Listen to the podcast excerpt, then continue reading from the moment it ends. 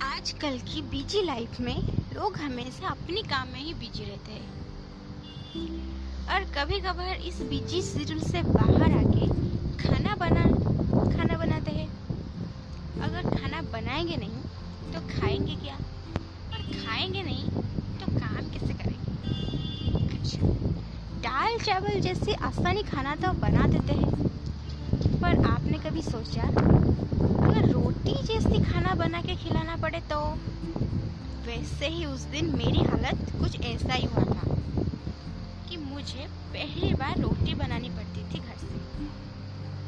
और और आज तो इंटरनेट का ज़माना है। अगर चाहिए होता तो मैं जोमेटो की स्विगी से ऑर्डर पर नहीं, उस दिन मेरे घर वालों को बुरा दिन तो देखना ही था। कि वो लोग मेरे हाथ का बना हुआ रोटी जो खाना चाहते थे।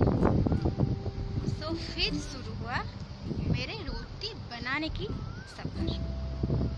एग्ज़ाम हॉल में तो स्टूडेंट्स को क्वेश्चन पेपर दे देके इनविजिलेटर वहाँ खड़े होता था।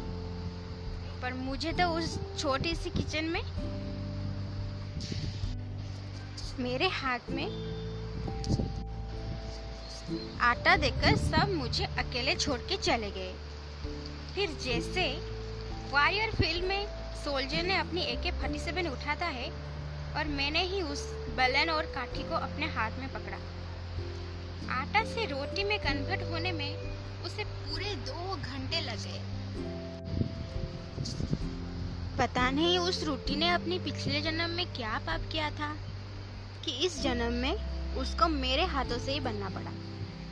क्योंकि मुझे साफ़ साफ़ पता था। उसकी किस्मत तो अच्छी नहीं थी। पर मुझे यह भी दिख रहा था कि आज मेरे घर वाले के नसीब में गोल सेब वाली रोटी नहीं आएगी।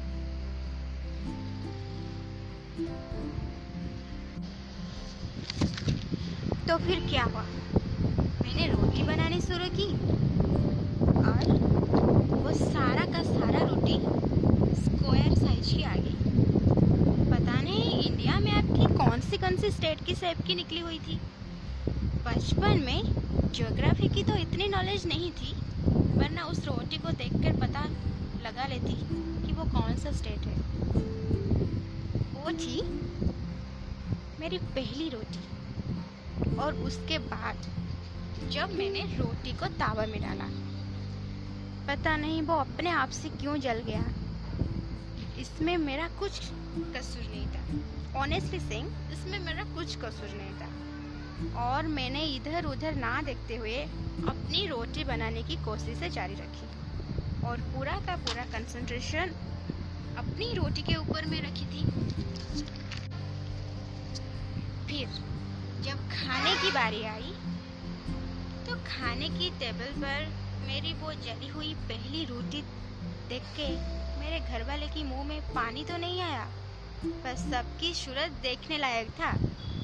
और फिर शुरू हुआ मेरी पहली रोटी की झूठी तारीफें। और मुझे उस झूठी तारीफें कुछ डाइजेस्ट नहीं हो रही थी। और मेरी बहनों ने तो ये सोच रहे थे कि रोटी का कौन सा कोने से खाना स्टार्ट करेंगे।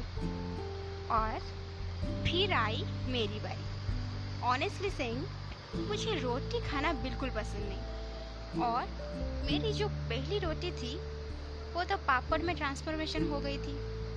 और मैंने तो उस रोटी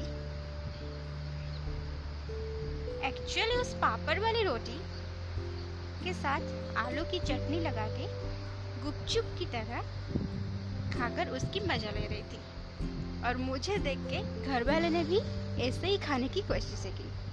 और मेरी जो पहली बारी रोटी थी ना, वो धीरे धीरे पापड़ और पापड़ से गुपचुप की ओर बढ़ बढ़ गई।